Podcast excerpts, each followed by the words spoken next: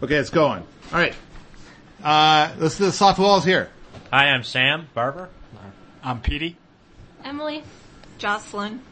And me. I do have a name. All right. So, um, uh, I, we recorded a couple of micro podcasts for Jack Spirko. So Jack Spirko has me on his expert council out at the survival podcast. And, um, I don't know, I think it was like, uh, five days ago, a week ago, maybe it was a week ago. We recorded the two podcasts. So Jack sent me these two recordings people called in and, and asked me to provide responses. And um, so I, I provided those responses and mailed them in. And then today I popped out to Jack's site just before dinner to see if um, they might have gone up. And um, while they have not gone up, um, there there was I did see my name, and it's like what's what's that? And and so apparently uh, somebody called in and they said, uh, Jack, this is a question for not Paul Wheaton, but for Darby Simpson, and it's about something Paul Wheaton wrote. So it's about my chicken article. And so they wanted Darby Simpson to provide an analysis. She um, had planned on doing the chicken tractor, and then she read my article, and she was like, "Oh no, I'm going to not do the chicken tractor. Oh Darby, oh Darby, help me! I'm going to not do a chicken tractor, but that's what you recommend." And so um, uh, then so then Jack put in some commentary, something about there's a duel between me and Darby. Although I thought it was kind of like I'm I'm propped up, my effigy is propped up. Darby shoots at it, and then Jack declares a winner. Darby wins. And, and it's kind of like, really? Seriously? I, I don't even get a gun. I don't actually even get to be there. And it's a duel. So, what, what kind of, what kind of duels is, is, is he seen? Alright, so, the duel is on. Dueling podcasts. So, um, it's, it's Jack's podcast, uh, 1297. Um, and, uh, okay, so I've got, I've got pages of notes on what, I mean, it was about 15 minutes, right? That- about 15? Yeah. Yeah, the first thing to clarify is tractor versus pen. And they were using that vocabulary a little different. You know, I, I wrote that article out of feeling such powerful angst at trying, people would ask me, what do you think about what I'm doing here? And I would try to start describing, I've got this enormous gob of stuff to say, and I would get maybe 11 seconds into it and they would stop me and it's like, it's just, it's just too complicated and negative and I don't want to hear it. And, and so I ended up writing the article just out of frustration, out of trying to convey what's in my head, which apparently was just too complicated.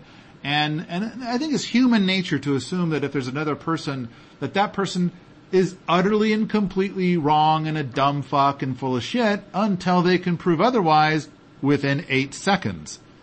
And it's kind of like, I feel like my position is far, my, at least this one, far too rich to be presented in eight seconds. I mean, this is, this is kind of like that whole dishwasher thing where everybody wouldn't let me say five times in one week people would say dishwashers use less water than washing dishes by hand. And I would try to, I wanted to say, but what if you use only a little bit of water when you wash dishes by hand? But I was only allowed to utter the word but, and, and then their hand would come up and say, no, no, it is a fact. It is the only way. It is true. You cannot say but. That's not allowed. And now we must move on to another topic because you are clearly a fool. And it was the same kind of thing with the chicken. So I had to write the article. Same thing with the stupid fucking light bulbs. I, I don't like being the light bulb guy. This stuff is so obvious. So, um, alright, so I wrote the chicken article, which immediately got lots of hate. And I, I was, I was, it took me days to write it because there's so much detail to it. And I came up with the number system because it's like, how do I express my opinion? I mean, these things aren't really, you know, a slam dunk across the board. And, and so I came up with several different metrics. I believe, uh, in, in fact, I didn't know I made eight metrics, but I believe that that was brought up in their response. Paul made eight metrics. And it's like, okay. And then I've had, I don't know how many people say, why don't you have pr- predation be one of the metrics? And it's because I feel like, I mean, A, if you want predation to be one of the metrics, then the uh, the factory farming gets a ten. so, and I don't like the factory farming. But the other thing is, I kind of felt like no, that, that that's handled so much more generally as just, and so that the first the topic immediately following is about predation, and I, I go into a lot of detail about that. But all right, before we get on to the topics, what have I left out with in, just introducing the the scenario? Nothing, nothing. Oh man, I'm good. Okay. um, one of the very first points that, that Darby mentions in, in, uh, his, his, um, 15 minutes was, uh, you know, for high production. And, and so, um, he, I, and I want to just point out that a lot of the things that I advocate, I, I far prefer the idea of 20 farmers raising a thousand chickens each than one farmer raising 20,000. So, so I want to have something that's extremely highly profitable, um, but you're only going to sell maybe 500 chickens, as opposed to trying to sell, you know, 19,000 or something like that. So, um, and, and if you're going, when permaculture is going to scale, then what, how it scales is that you add more, you know, permaculturalists to the system. And then each one does this. And that's, that's how it scales. It's easy to scale. Very easy to scale. Every time somebody says, oh, it doesn't scale, they're full of shit.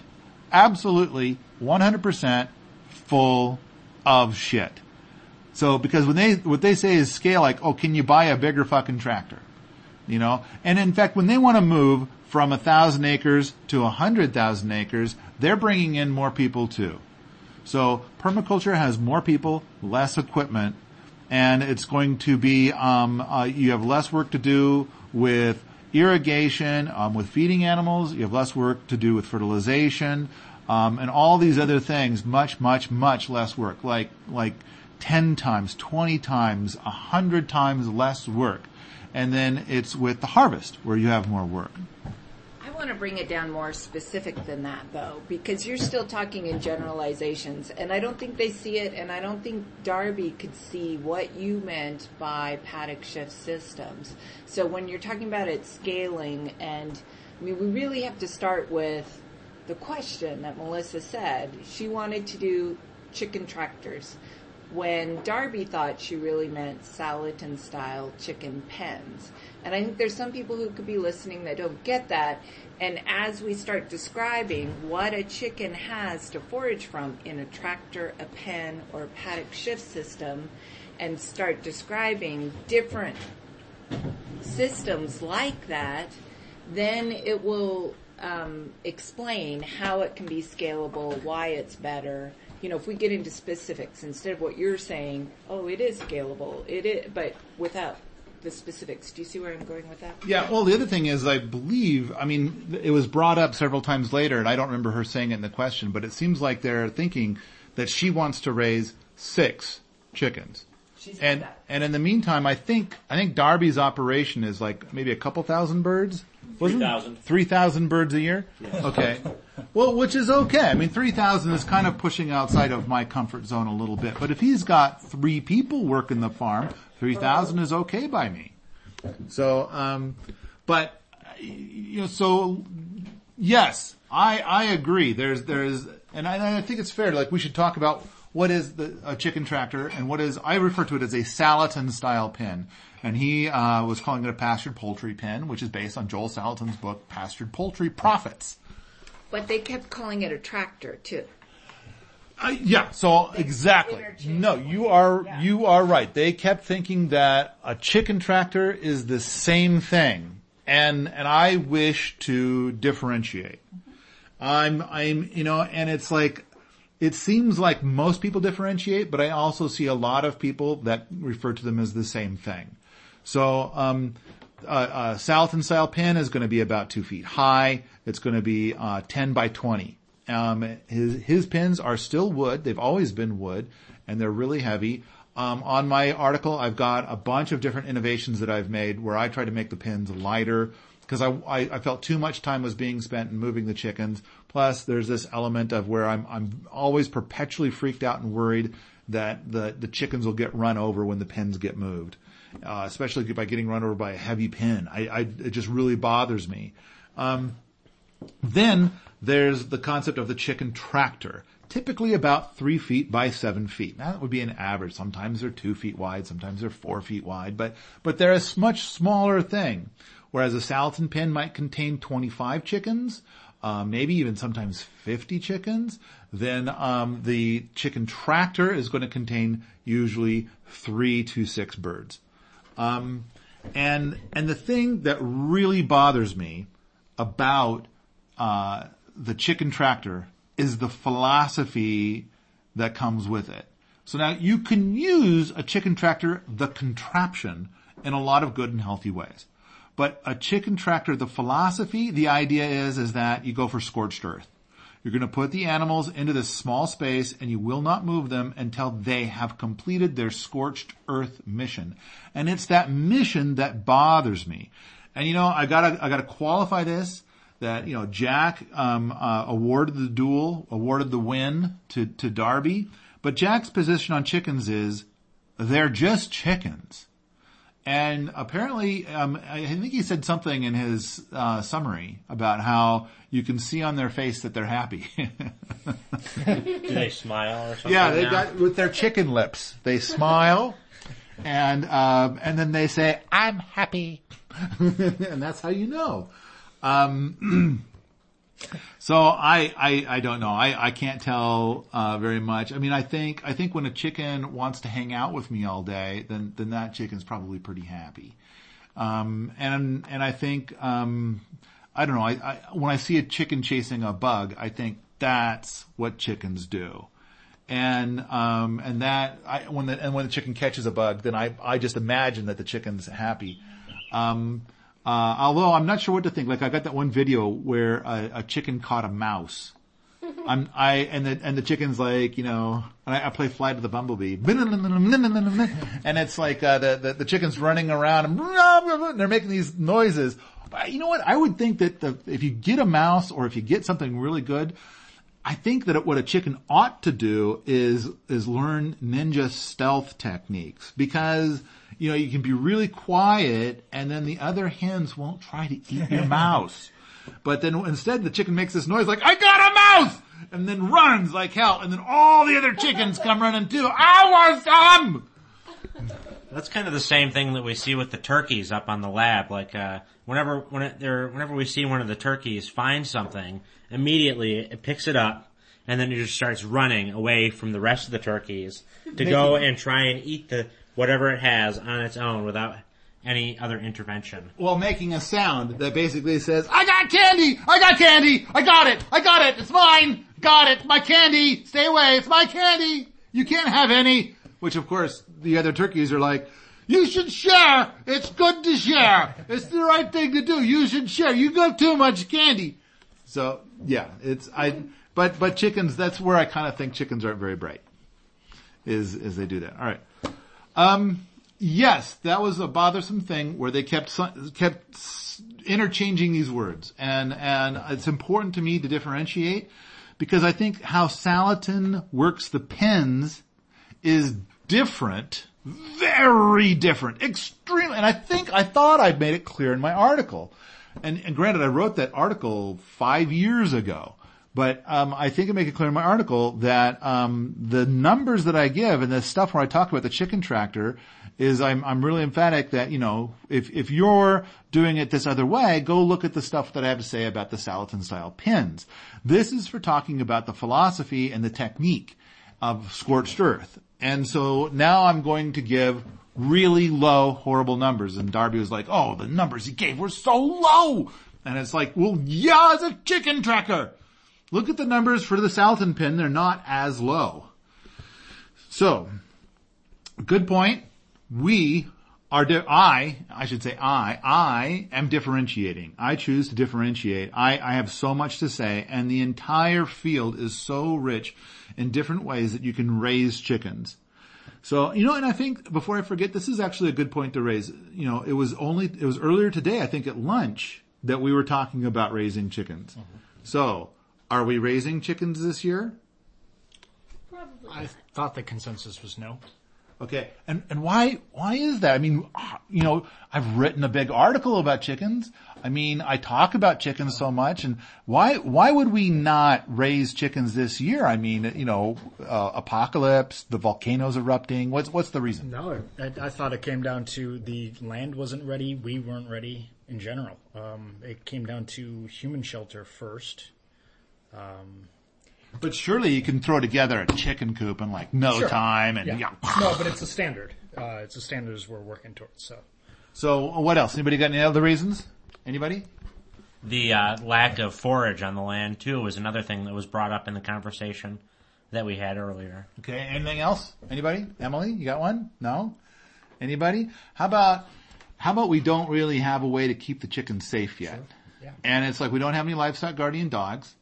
And, um, and I think that I would, I would much rather do a first class system than do something that ends up being just, um, a, a wolf feeder. We've got wolves in the area. We have, uh, mountain lions. Yeah. We have coyotes. Um, we have we have lots lots of um, predators. Yeah, We've got the hawks. Um, so there's there's lots and lots of predators here, and I, I think that um, uh, if we're going to do it, let's do it right. Let's do a really good job. Let's make sure that you know it's going to be the system's going to be closely monitored, especially at the beginning, and um, let's make a really good um, portable chicken coop. And I've made many, and I know it takes time, and yet I just believe we have higher priorities right now. So, um, so we're not going to do we're not going to do chickens yet. In the meantime, uh, Tim is raising chickens up on the laboratory. Um, he's raising them his own way. No, he's not. Did he let them go? They're all gone. They're all gone. Where did they go? Into the I, into I the. don't. He decided into to. the soup into the soup bowl, I think. Oh, okay. All right. He decided they they weren't quite ready either. Okay. All right. All right. Um, I think we're all trying really hard to, you know, establish a lot of systems and the number, well, and I think in the previous podcast, this one, we talked about that a great deal. You know, let's, let's get our, our, our ducks in a row first before we have ducks. Yeah, and I would say that in the in what we just listened to, I think it was Darby who said that, you know, even if you can't do it perfect, just go for it anyway. But I had had trouble listening to that because I feel like we've all really thought about and talked about all of the issues that we would have with having chickens this season, and we have felt that we really need to be ready for it. And there's no reason not to do a wonderful job with it and to not be perfectly ready. So I think maybe some people aren't supposed to have chickens. I think that you should be able to develop that perfect system where you get a 10 and you are able to provide the perfect life for the chicken. So, I mean, I think you can't just say, oh, you know, just do the best you can in some situations. I think you have to really be ready.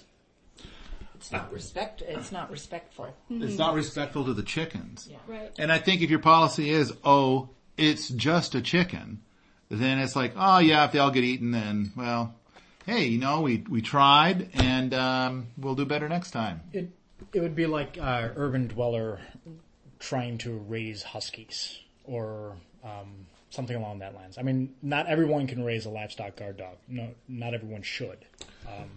I, I mean, we could totally do it. We could. Sure. But that would mean other projects would get postponed. And, and, and because we would need to do it, we would need to do it well and do it right. And, um, you know, we've, I have sunk, um, uh, some money in, into a lot of fencing, which Tim and Christy are currently using. Um, and so we could bring some of it down here to base camp and we could do a lot of this. And I do, I do want to live in a plethora of life. And I want to have lots of chickens. I want to have lots of animals, lots of diversity of animals. I want to have a jungle complete with farm animals. And, um, and yet at the same time, um, I feel like if a chicken gets eaten by a cougar, then that's my fault. That's, that's my bad. And I, I did a poor job of preparation. And I kind of feel like it would be good to have, I think when we get to a critical mass of people, you know, then, then I think that then we can start moving forward on all these other fronts. Now we are, and the other thing is we are, we have a very extensive plan. We've already bought lots of seed with the intent of this is what you feed chickens. And so we're going to plant it everywhere. So um, I, I think that that's uh, a, a critical component, but we've got to give it a chance to get established and grow. All right. Yeah. So you, you mentioned earlier that he said the Salatin style pens are the only way to do a production operation, and and I know you disagree with that, and I think. Um, I think there's so many different ways. If you have enough forage, you could have far, far better forage and, and if you have enough infrastructure so that your paddock shift is simple, he was assuming you had to move the fences every time and it would take all this work and all of this other kind of stuff so that he thought for production, the Salatin style pens were the best way to go. And I think there's so many things you could build into a system that would be better with um, the paddock shift for the chickens. If you Yeah. just talk about that. If you were to if you were to have fixed paddocks, and and then your paddock size was like a half an acre per paddock, and it was a jungle in there, why not put in like um, 700, 800 birds, and then you're moving them every four or five days. Um, and and then when you're moving them, it means you go and you open the gate to the next paddock, and they all race through, and then you close the gate. I'm oh, and that was that was a point that he made. I don't see how it's possible that you could do it in two minutes per week. Well, dude, I just described it. you open the gate, you stand there, and then you close the gate, and you're done. So, and I mean, like, you know, in the article, I try to talk about the people that go and they have to go and, and shut the coop up every night and open it up every morning. And then every day they're putting food out or fresh water out uh, twice a day. And, um, and then of course don't forget to scrape out the coop full of poop and everything. And, um, so I talk about like, you know, these different factors like the, the, the, there's two different poop factors. There's one poop factor where how much poop do I have to fuck with? Do I have to scoop out or scrape or suck in the aroma of all of that um, ammonia? Um, and, and then there's the other poop factor, and it's like how much poop does the chicken end up having to stand in? And are they sucking in the ammonia while they're trying to live there? You know, it's the only roost there is, and it's like you know a toxic waste dump. And so it's like, you know, I'm not okay with that. Jack might be okay with that. I'm not. Um, all right. The the other part that surprised me is Darby said you have to supplement with grains when um well I thought he meant when they're on grass. I mean the I thought he implied I may have heard it wrong that when you're doing salatin pens, which really only move well over pastures and over grass, and even if you have a very rich polyculture pasture, you still are not going to have as diverse a forage as a paddock system that may have berries, fruits, bushes, shrubs, much more bugs, much more leaf litter, much more um, other types of omnivore, omnivore food. So I thought what he was saying, and maybe he meant the winter, maybe I heard him wrong, but I thought he said you have to supplement with grain when you're doing the Salatin style pens that are just basically on pasture. So I think he said that you you uh, by doing the Salatin pen style, you can cut your food bill by as much as fifty percent. And now Salatin says that you can cut your food bill by twenty percent. I think my experience was twenty percent. And uh, as opposed to like if you've got them sitting in um, a coop and run, you know, fixed space. And and my thinking is is that um, uh, I I think it's it's plausible you might be able to cut it by by as much as fifty percent, but that would be like you know you've you've worked you've made sure that your pasture contains some really good food and lots of bugs, and you're moving it um, so often, and you have few chickens in the pen. That's like when you get to a new spot that maybe a lot of bugs will be able to get into there you know, stuff like that. I could see how you might be able to, to leverage it to get it down to 50%. And then he said, and I wrote this one down, you have to supplement with grain in winter. And it's like, Sepp Holzer will do that 12 days out of the year. But I'm kind of thinking like, um, uh, no, I, I think that there are ways. I mean, with the exception of the 12 days. So when you've got like the, the ground is mega frozen hard, then it's like, okay, now let's throw some food out for the chickens, to be sure.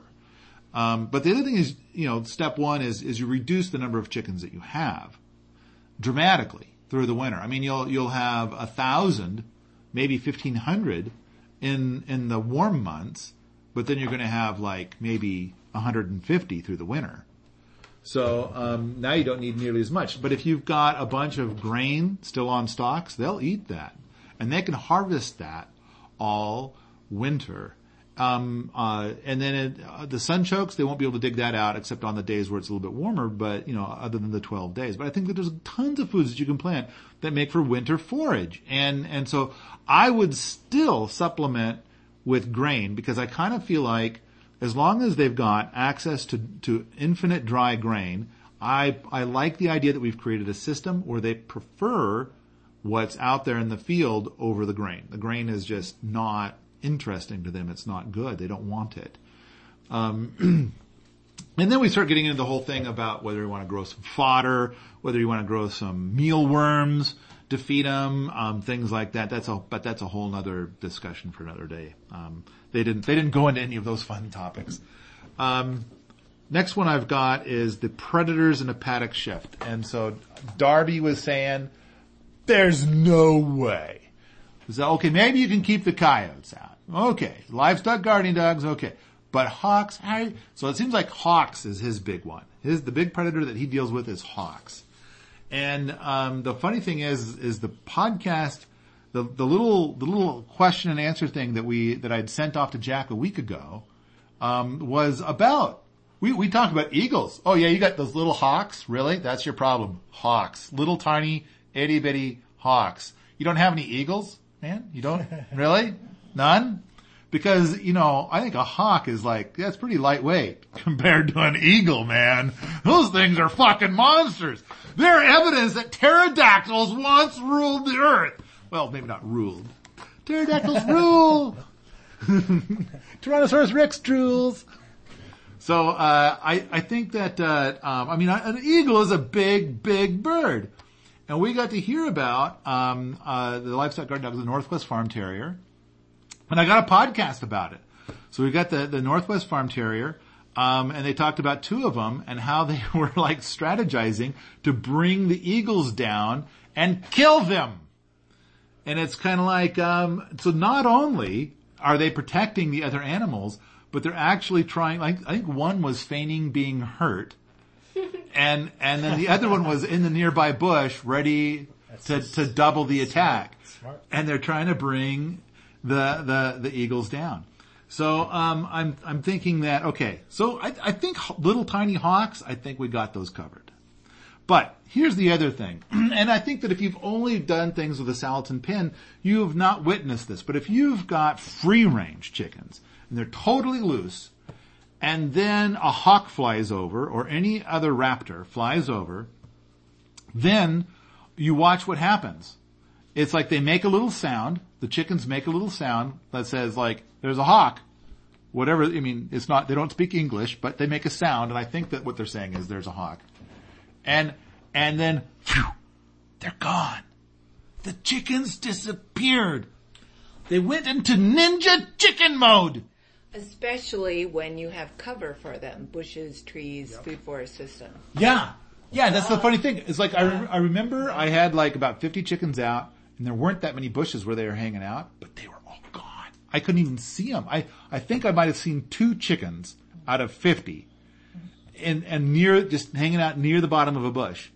But then, and then the hawk moved on. But then they also made a sound and the livestock guardian dogs were like, I know what that sound means. And then livestock guardian dog comes down and is like looking at the sky, like, bring it, motherfucker!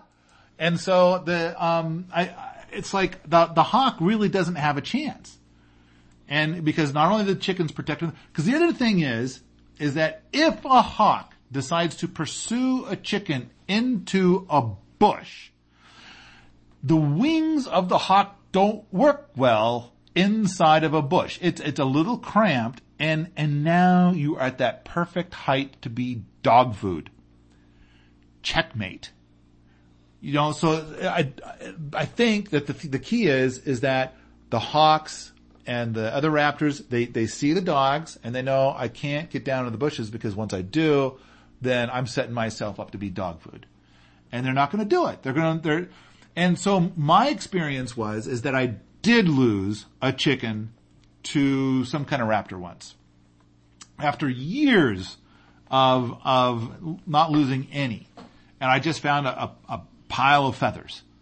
And, and so, um, I, I think that this one chicken, uh, we, I, I refer to this as goes on vacation. This is when a chicken gets out of the fence and the chicken goes on vacation. So a chicken went on vacation and was being pretty cocky. and then, and, and then wandered like 200 yards away from where the dogs were. And it's like, no, you just don't have time. Yeah. You don't have to, what were you thinking, stupid chicken? And so there's a pile of feathers there. But that's like after raising thousands of birds, I had one loss. I mean, I think that's doing pretty good. Yeah, and I brought this. I brought that up at lunch. That um, while I'm not by any means advocating, you know, raising chickens to feed hawks, um, I think if what we're trying to uh, emulate is a, or what we're trying to create is a farmland ecosystem, uh, I I do believe there's reasons, you know, that we can we can uh, we can we could discuss on on the purpose of hawks in in that ecosystem, you know, and and that if if we make it as difficult as we can for a hawk to prey upon our chickens, if things ever did get bad out there, for, un, bad enough for a hawk to risk its own life, you know, predator um, pressure on our chickens, to risk its own life to come after one of our chickens, um, you know, and and succeed. Uh, that there's a there's a purpose for it. Like that 90% of the time it's going to keep down, you know, the rodent population or, you know, the squirrel population or something else. It's doing something else in that ecosystem.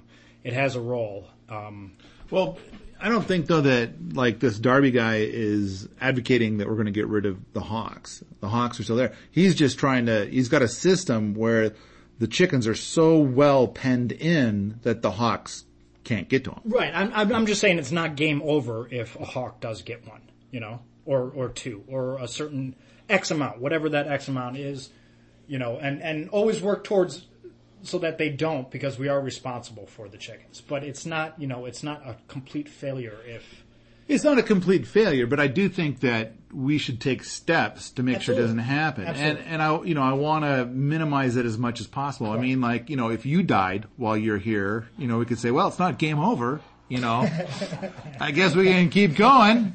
Uh, there's another PA now we're gonna find out how much uh, Petey did while he was here. And uh, we'll see how much we suffer. Dude, he's gone, you know. But, it's an uh, ecosystem. Mountain I mean, lion got him. you know, you know, hawks exist for a reason in nature, um, and I, I think that's what we're trying to emulate. Uh, if, if for nothing else, than the beauty of the whole system. You know, True, true. And I'm, I'm thinking that all of our systems that we're, we're advocating are going to still contain the predators. Although I, I do like the idea that eventually on the laboratory that we can establish a strong enough perimeter that our large predators will, you know, will not be able to get in. that's And, what neighbors are for. and well, I mean, it also helps us to, to define a perimeter so that the livestock guardian dogs can work, because that's another problem too. Without a good, sturdy perimeter, the livestock guardian dogs, um, you know, will will scope out an area bigger than what is probably okay, and that can lead to you know problems with relations with neighbors. So, all right, do you have something, Jocelyn? Uh, I didn't. I had another item, a new item. Um, what Darby said is he said people won't pay for pastured chickens, and and I thought that was an interesting comment because basically he's doing pastured chickens, but he's just doing Salatin pen style pastured chickens. Did I jump past something? Uh, I believe what he said was people wouldn't pay for his labor. Yeah. So, like, if any extra work that he put in to doing a pastured uh, paddock shift system for chickens, he wouldn't make any extra money off of that. Yeah. So the the assumption was that the paddock shift style, the ideal thing that Paul was describing, he kept calling it ideal, was too expensive. Right, you could use you could. He said ideal in air quotes. Yes. Yeah, and and so um, I, I do think that there was a lot of emphasis on this crazy fantasy that I have, and um, but at the same time, Um, I have I. I don't think I have. No, I've got documented um, um, examples. I mean, if nothing else, the way Salatin raises eggs is effectively um, a paddock shift system uh, with the eggmobile. You know, and and so that's well documented. Sepp Holzer's techniques are all paddock shift for chickens. Um, and, um, you know, we're talking about an urban question here. There was a lot of, at one point, you know, Darby was like, oh, if you've got a small space, you just cannot do this. And it's like, in the article, I show Laisha Bailey's setup where it is entirely urban and she's doing paddock shift. And I even made those cute little drawings showing the different paddocks that would be in an urban scenario. So it's like, no, for, you know, I've designed it for, you know, three to six chickens kind of a thing. Well, and we already talked about how I think we implied that with a paddock shift system, if you have really, really good forage, you could probably reduce your grain costs even more. Um, and you also talked about if you have some permanent paddocks set up, it's just opening a gate. So it's not more labor, it's not more feed. The initial setup of a food forest um, system, as opposed to just a pasture system, is more labor intensive and possibly more costly at the initial setup. But in terms of feeding the chickens in time to take care of them, I think all of that, your costs could be reduced, could be cheaper. Yeah, it, and and uh, that's a very good point. So he was saying like, um, no one's going to pay me for the extra time to do something like that, and I'm kind of thinking like, sure. All, all you got to do is, I mean, with this system, if you set it up correctly, it should take you less time, and thus, you know, I guess people are then paying you for your time if you spend. I mean, bottom line is you make more money with less effort. I believe using this system, and it's and it's not just an undocumented fantasy. So I think we've got a lot of um, evidence. In fact, I moved to this system because I was using Darby's techniques, and they sucked. Now, okay, I should qualify that. I don't know exactly what Darby's techniques are compared to what I was doing um, ten years ago.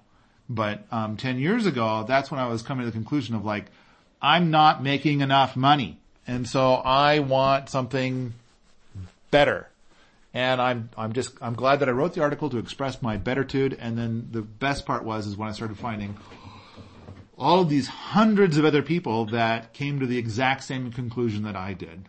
And, and you know, there's, I do advocate this as the best, but I think, you know, it's kind of weird. I feel like Jack and Darby are suggesting that what I'm saying is this is the only way.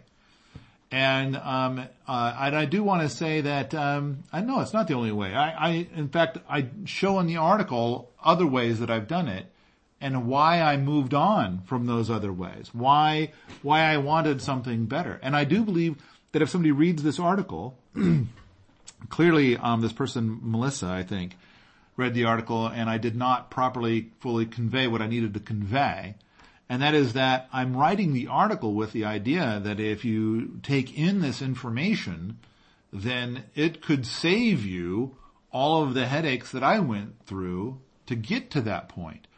I, I think setting up a paddock shift system would be faster, simpler, and easier than setting up a coop and run. Yeah.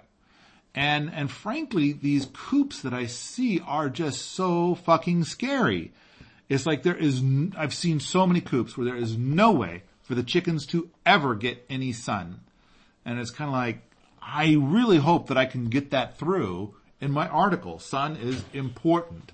Plus, you know, there is value to um, taking a jungle animal and providing it the closest thing that you can make to a jungle. Um, and, and, and frankly, the, the chicken tractors and the pens fall short. Now, Jocelyn, earlier you were talking about the kinds of things that can be in a paddock. And, um, and I wanted, I wanted to just emphasize that. I made my own little list here. So I've got trees and shrubs can be in a paddock and they cannot be in a salatin pen. They cannot be in a chicken tractor. A hugelkultur bed.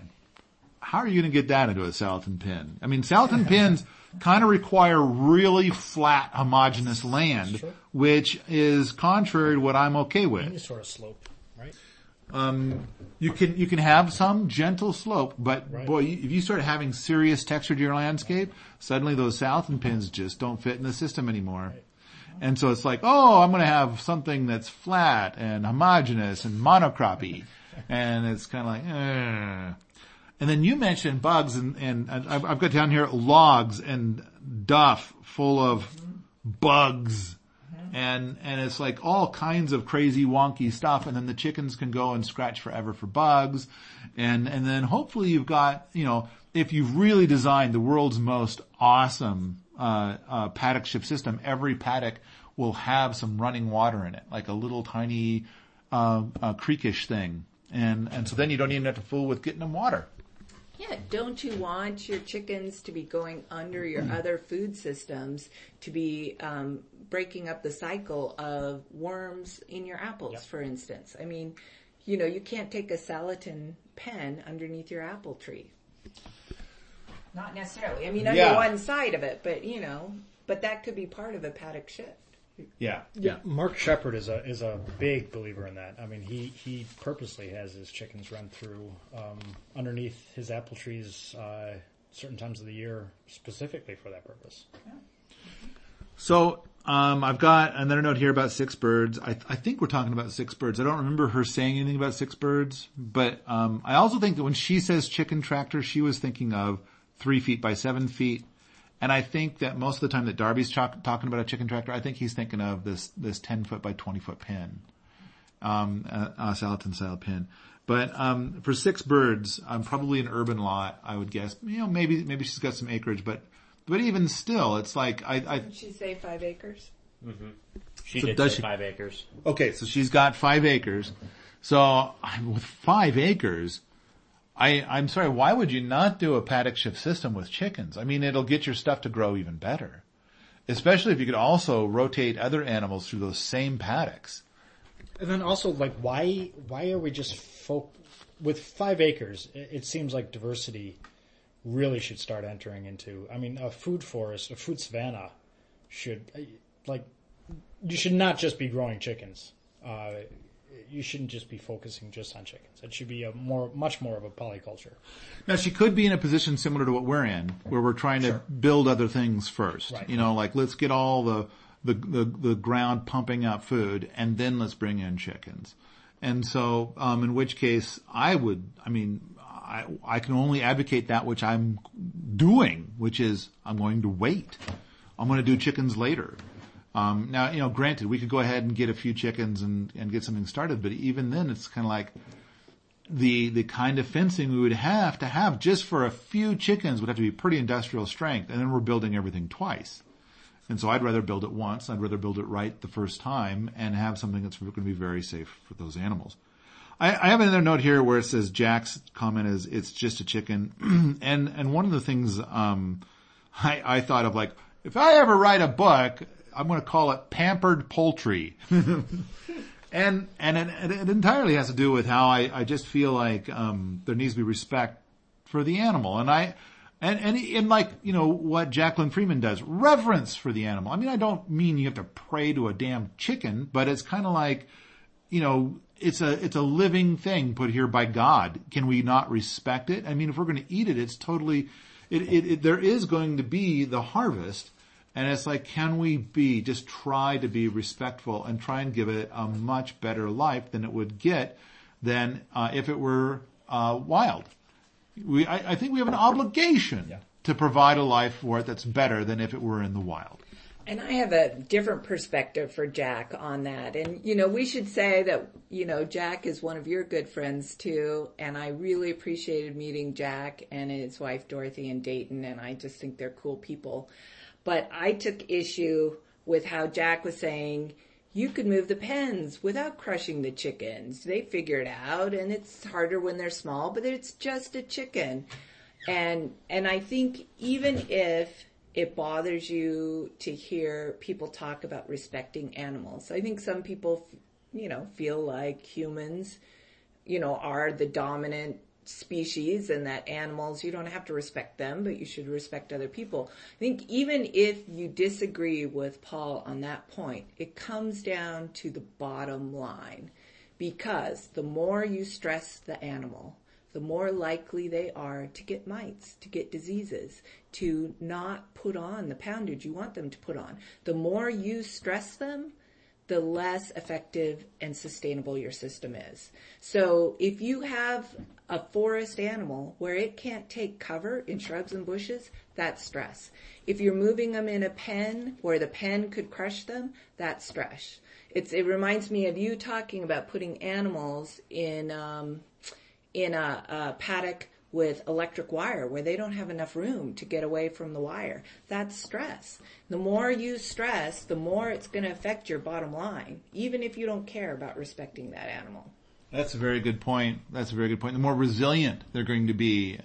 Um, uh, and, and, you know, I have to wonder too, is, is if, um, if I cared for a chicken and Jack cared for a chicken, I wonder when it, when it comes down to, um, to, to, to chicken, fried chicken day, then, uh, which one tastes better?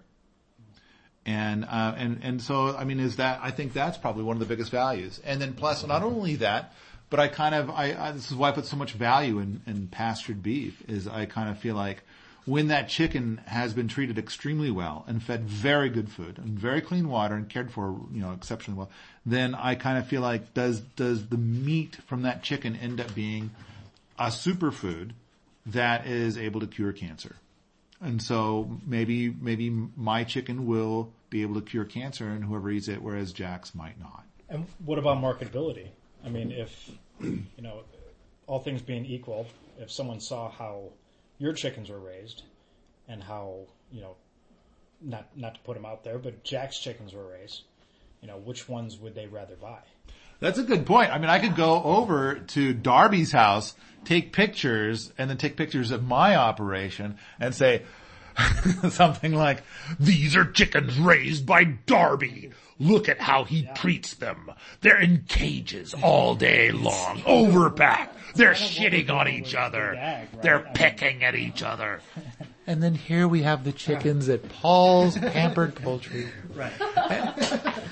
These chickens are given massages throughout the day. They're gently encouraged to try some of the new foods that are presented from the food buffet. you know, I, I, don't know, but but yeah, I think I think that there's uh, there is something to be said for. I think that there is higher marketability, yeah. and I think that it's possible that you could leverage that and and make a greater profit. And not not just that. I mean, there's also the idea of what's it called, framping or or what is it, glamping. glamping. I mean if, if you have you have a statement like if if it smells you're doing it wrong. Right. I kind of have one myself. If it's not if it's not beautiful, you're doing it wrong. Um, Ooh.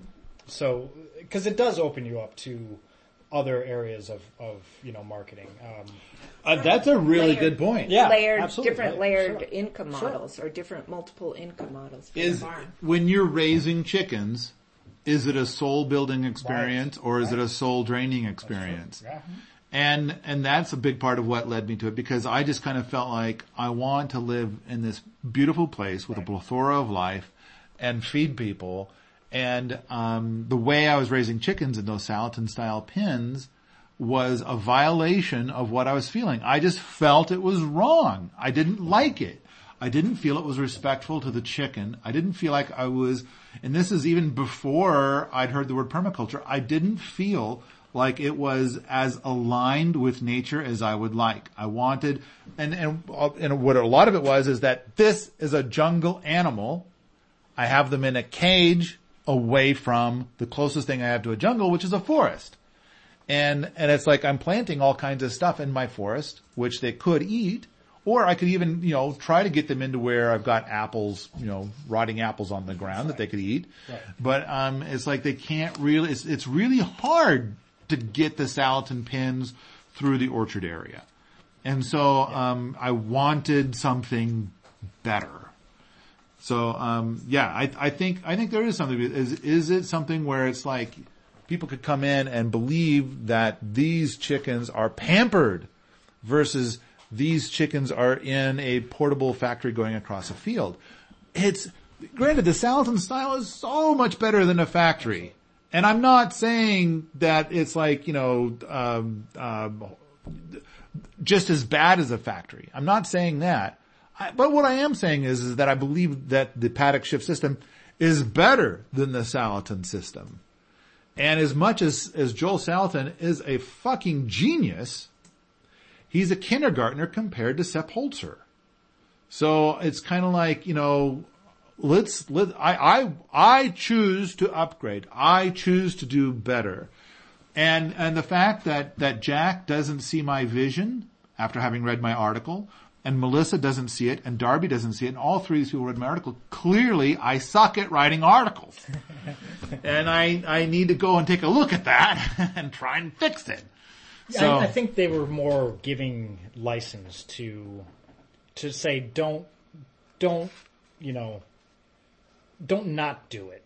Uh, just because you can't sh- just because you don't feel comfortable doing the absolute ideal and i believe your way is the absolute ideal. Um, you know and and if you do want to raise chickens um, you know t- the the the the pol- pantry poultry pen it's not in necessarily an inhumane way of doing it.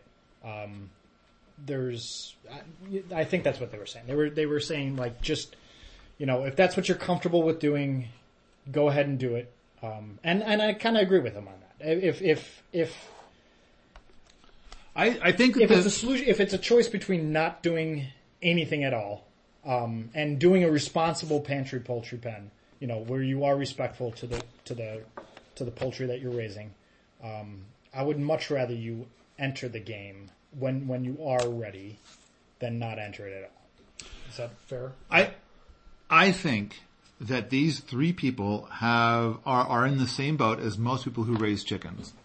And that is where they say, I must be doing a good job because most of these chickens haven't died. And I, and I really kind of feel like the fact that only a few chickens have died does not, is, is not, shouldn't be held up as great praise. Oh, I, I raised 100 chickens and only three of them died. I, I think it's, it's much higher praise to be able to say that I raised 100 chickens and, um, all of them made it to butchering day. Yeah. so I guess they all died still, but you know, more of them uh, turned into profit or it went into my belly as opposed to, um, you know, rotting out there on the field. Um, I think an, another to like to go on to the, another point, the sustainability of chickens is something that Darby mentioned as that chickens aren't really a very sustainable uh, way to get meat as compared to beef and pol- or and pork. Um, and I think that's another reason why this is so important. What we're doing is to be able to create sustainable ways to grow chickens and to be able to make chicken meat plentiful without having to resort to factory farms and using all sorts of hormones and chemicals and everything else. I think that if we can prove that uh, relatively large scale chicken farming can be done in natural and sustainable ways, I think it'll be a really good thing for everyone. You know, I, I did think he made a really good point there. And when he, when he started exploring sustainability in, and chickens, and he, and he felt chickens were not sustainable unless you're doing egg production. And, he- and then, but the thing that bothered me is that he said, look back, you know, in history, and I think he was talking about like hundreds of years ago, chickens were something you, chicken was something you just generally didn't eat. It wasn't like served as often as it is today. And, um, and that was his justification. And I kind of feel like, you know, I think of permaculture as like trying to understand all the new stuff and understand all the old stuff and try to find an optimal path using those tools. And I, and I think it's wrong to say we should only do the things that were done, um, 200 years ago or only the things that we do now. I, I think that, you know, basically I, I, I kind of feel like what we're looking for are low tech solutions. I mean, when you get really well aligned with nature, I believe that you end up with very few materials being involved in the process. Um, and so I'm thinking that it's entirely plausible that chickens can be and are sustainable. Only I'm going to go out on a limb here and say Darby doesn't see it yet. I mean, I, I feel like when Darby was talking about a lot of this stuff, I kind of kept, I kind of felt like, well, what about, you know, planting all this stuff that, that you could grow, but that you can't put a pen over? I mean, a mulberry tree is such an awesome source of food for chickens through the summer. Um, and yet you know, it's kind of hard to work a, a, bunch of mulberry trees into a Salatin pen style of arrangement. And, and sunchokes, it is really difficult for those chickens to reach the tubers of the sunchokes from the pen. Um, and so sunchokes are out, but sunchokes are such a, an enormous crop. And then on top of that, you could grow your people food and your chicken food all together anyway, all right. So sustainable. Yeah, I, I kind of felt like, and in fact, you know, a lot of this, I was kind of feeling like, um, all right. So maybe I did a sucky job writing this article because clearly these three people walked away and they didn't get. There, there's something in my article they did not grok on the way away from the article. And, and so I must be a sucky writer and I need to go and revisit that article and look at it and rework it. But could you at least have some imagination you know, I mean, can you not imagine creating a jungle where chickens can get food all year? Or, you know, then there's a whole thing of like have 1500 during the, the warm months and then you have 150 through the winter, you know, um, uh, you know, can you imagine a system that can function there? And, and so I was kind of, I mean, I've never met Darby and this is the first I've heard of him, but I was kind of thinking like, come on, man! Come on! Which in itself is a fallacy. so we were talking about, uh, later on, um, uh, Jack says, um, uh, he tries to say that, uh, uh, the paddock shift system and the chicken tractor are the same thing. And then he says, it's the same thing. It's the same thing. It's the same thing. And this last one's for Paul. It's the same thing. And that's referred to as the ad nauseum fallacy. That's where you take false information and you just say it over and over and over again. And it's weird. People will start to believe it's true because they've heard it so many times.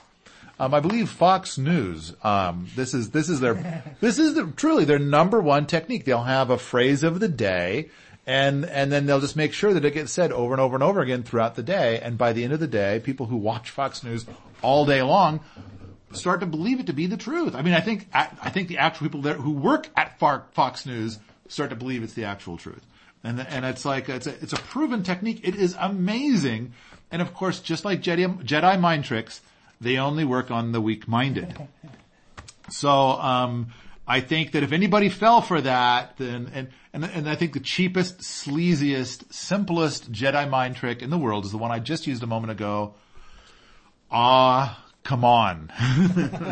I, it is, I, I, I, don't, I still cannot fathom how people buy that. Let's go to the movies. No. Oh, come on. Well, okay. how the fuck did that happen? How was, ah, oh, come on, persuasive? How did that work? So I just said it. I regret it. I, am sorry. I don't mean to refer, suggest that the people listening to this podcast are so stupid that they would fall for, ah, come on. And, um, yeah, I want to hit the undo on having said that. I just wanted to say I thought Darby was overall very complimentary of your article and sounded very knowledgeable. And Sam went to his website and, and told us a little bit about his success at doing his pastured animal products, um, which is awesome. It's very cool. I I think both Darby and even Jack, even though Jack is a huge proponent of food forests, they just the idea of setting up paddock shift systems to, in their minds still seemed like more work than the Salatin pens. I think that's what it came down to. They disagreed with you on it being less work at that level. I, th- I think that um, putting in permanent fencing for a paddock shift system for chickens or even all animals, I mean that that is one of those you know gift to your future self. Mm-hmm. Um, And, and that kind of leads me to my next thing that I've got written down is, um, the, he was saying, he's wondering if I had experience with Electronet. And I gotta say that not only do I have heaps of experience with Electronet fencing, but, um, I have an article called, uh, Electric Fence Donuts. And, and this is where I come up with a system where you can put the fences in places where the ground is so crazy hard that you can't get a fence post into the ground. And so, um, but it's like you're moving electric fencing and you gotta move them regularly and quickly and you can't just spend forever doing it. But, um, I would, uh, um, I had these things that were basically made out of cement. I made them out of cement and they were weighted and they had a hole in the middle that was the perfect exact size of that fiberglass post. And then I, whenever the ground was that hard, I would just put one of these donuts on the ground and stick the post in and I'm done and I can move on. Um, and I've also got an article about called Typical Day about how when you're being a farmer, some days things just don't line up. And so a task that you think is going to take half an hour ends up taking two days. And so, um, and then the article I talk about how I wanted to move my goats, which by the way, were behind electronet fencing and, um, uh, they needed to go to a new fresh paddock. And, but what I do is, is whenever I have a new fresh paddock, I, I take, uh, I hook the bush hog up to the tractor and I go and I mow. Because just like Darby said, it shorts out so easy. It does. It sh- cause the, the bottom wire is so close to the ground.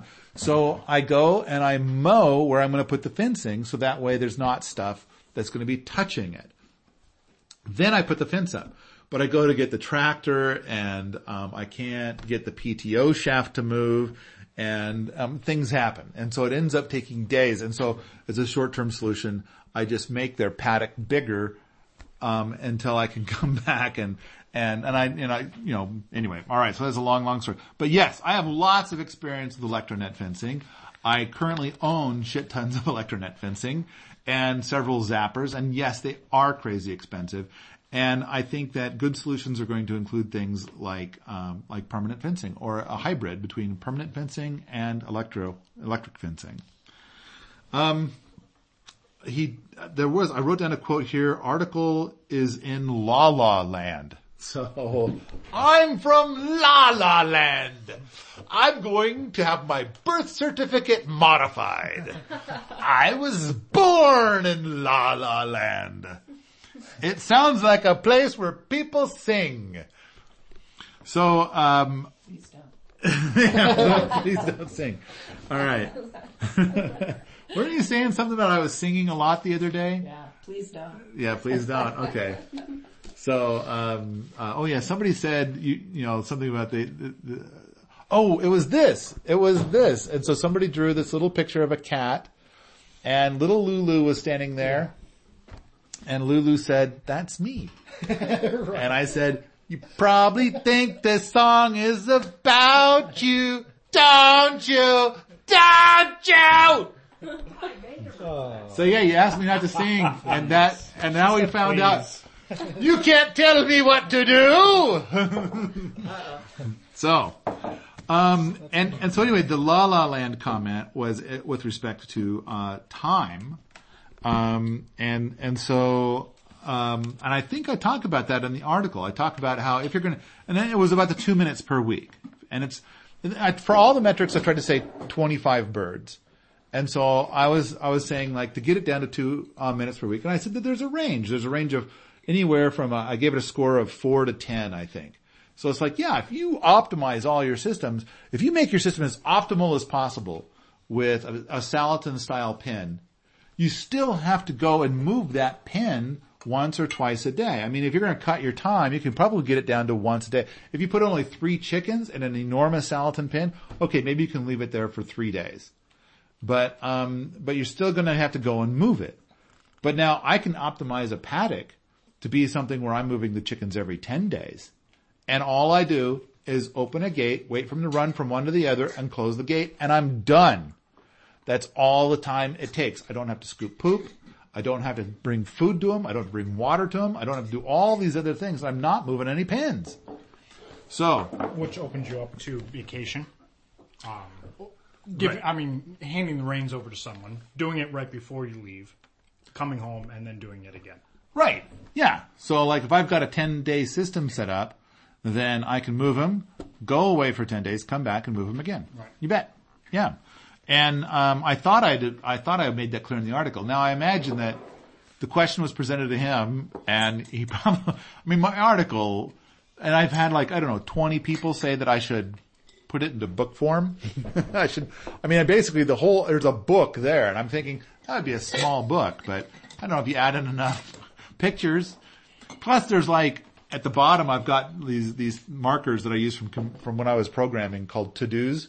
Just TODO that I I, and so I put these little things in there saying, oh yeah, I still have to write these parts and I just never got around to writing those parts. So I, I could finish it. I could, I, and it could be a book. Maybe I'll do a Kickstarter.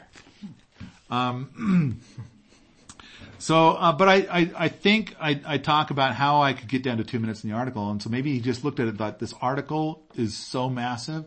There's no way I'm reading the whole article. and so he just kind of skipped through it. Cause he kind of did seem to say that I didn't say anything about predators, but in the article a little lower down, I totally do. So, um, that would be, that would be my guess. He just said you didn't do a scoring, a score point on predators. Right. And I've been asked that about 40 times, um, to put a score in there, but I just feel like, you know, I think I, I, I think that's one where I choose to just cover it on its own and not make a metric out of it. Um, all right. Hmm. And plus I feel like the numbers I'd come up with wouldn't be of, of great value. Um, you know, whereas I feel like the, the, the, the six systems that I have in there with the eight metrics, I, I think that they do vary a lot. And there is, there is a lot to be said. So if you do factory, I mean, you're, you're scooping a lot of poop. And then there's poop mountains and it, it's poopy. Yucky. And so, um, with, anyway, with the other systems, some like, like some coop and run, you're still dealing with poop. And Biological predator. so I- all I'm, you know, so I, I just feel like, um, yeah, with the predator systems, it's like a lot of them. There's not, a, it's pretty obvious. There's not a lot of um, uh, variance, and then plus predators are there's so many different predators. Um, all right, what if you don't have enough land? Oh, and that was that was something that he said. He asked this question: What if you don't have enough land to do paddock shift for chickens? So I think we talked about that already. Um, you can do it with urban. People are doing it with urban. Um, so I'm right. I'm, I'm doing this. Oh, Jack. Jack said that he loves me, so it, it's now on record. It's recorded. Jack loves me. so, um, uh, let's see. Uh, it's not the it's not the best way for every circumstance. So this is Jack saying this. It's not the best way for every circumstance. Okay, so what's a circumstance where anything else would be better? Anybody? You got anything? Okay, so there's five people here. So the chickens. Anything better? Okay, so these are Jack's words. It's not the best way for every circumstance. So I want to know what circumstance might he be referring to. Anybody got one? Zombie apocalypse. Zombie apocalypse. But they don't, they eat brains, they don't eat chicken. I think just the reason we're not getting chickens yet is there's not enough forage. So uh, it's it's maybe not. It, it's still far healthier for them to be in pasture rotation um, because they're not going to be in so much of their own poop and things like that. But it's not the best food situation for them right now when there's not food in the paddocks. Well, I mean, okay, so like right now here, they would not find food in the paddocks. Not so much, yeah. But, you know, but the idea is we're going to plant winter feed for Right, them. Of course.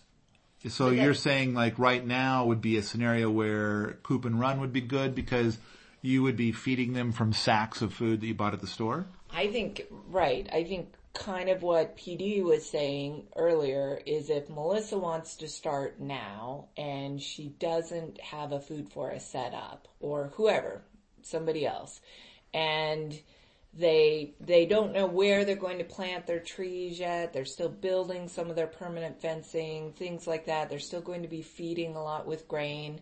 That I could see someone maybe doing a Salatin style pen as an interim step as their, you know, Just, just to get going, you know.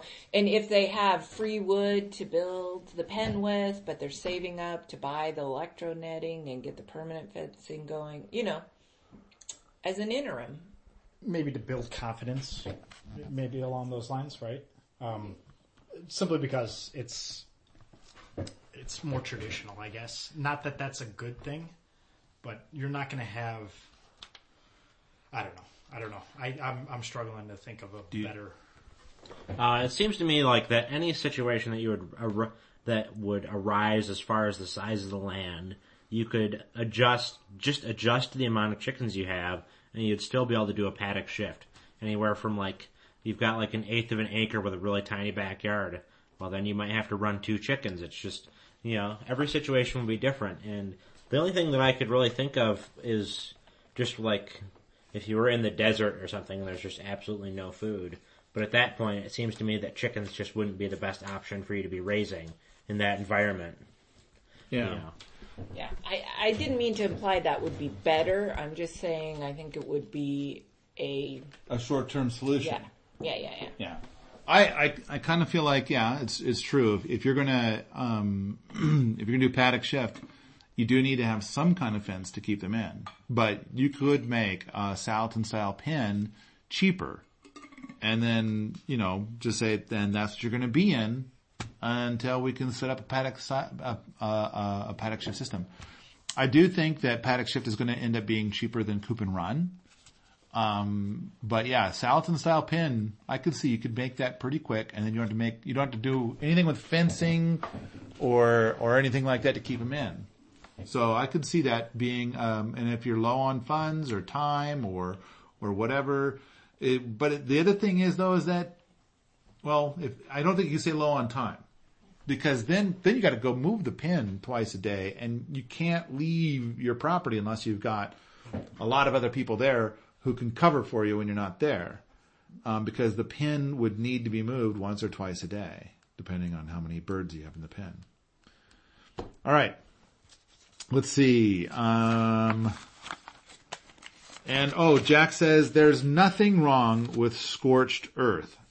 And so that's the chicken tractor philosophy that you leave the chickens in the same place until they've consumed every piece of vegetable matter there and they're standing in a lot of their shit. Then you can move it on. And, and so Jack says there's nothing wrong with scorched earth. And then he points out that, you know, uh, a few weeks or months later, then that piece of ground comes to life with all kinds of vegetation, you know, consuming all that chicken poop.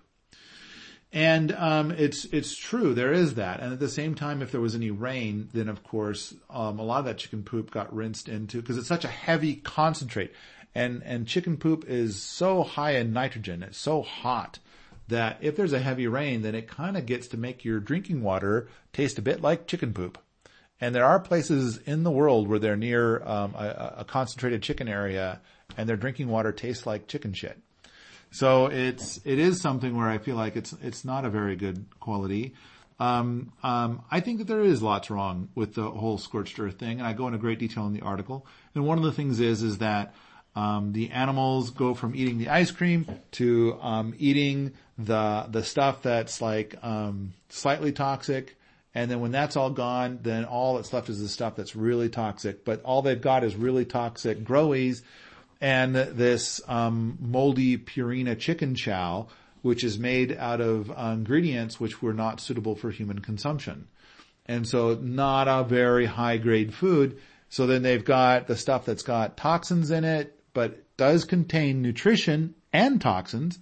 Or you've got the stuff that's the, the, the chow, the, um, the, the not even human grade food. So at that point they start to eat the toxic stuff. And that's where I really have a problem. Plus they're standing around in their own shit. And so it's like he's saying there's nothing wrong with the scorched earth approach. And, um, I suppose a person could take that position and I have to respect that. I just take a different position and I find plenty wrong with it. It makes me uncomfortable. I'm not okay with it. And I'm going to continue to say I'm not okay with it. And, um, and it's my article. I can say whatever the hell I want. And that's what I'm saying. I'm not comfortable with it.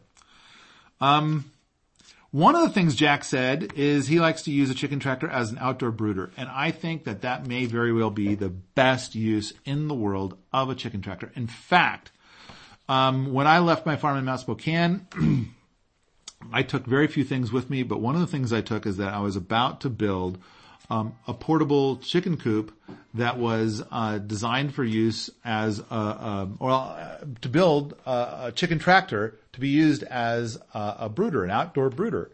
Um, and so the plan was is that there would be one part that would be kind of coopish, and one part that would be kind of um, fence-ish, and um, so the little chicks could come out and be in the fence-ish area, and I'd use hardware cloth to make it so it was a small enough hole that they couldn't get through. and um, it would be an insulated coopish part, and I had uh, light bulbs and the mounts, and I also had a, uh, a thermostat that I could configure to try and keep it at 105 degrees in there, because that's that's the that's the temperature of hen butt.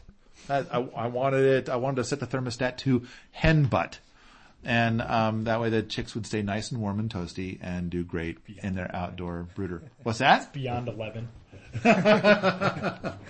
So I think it'd be 105 degrees is hen butt, and that's the last of my notes. Who's got any more notes? That's it for me. We covered it. So, um,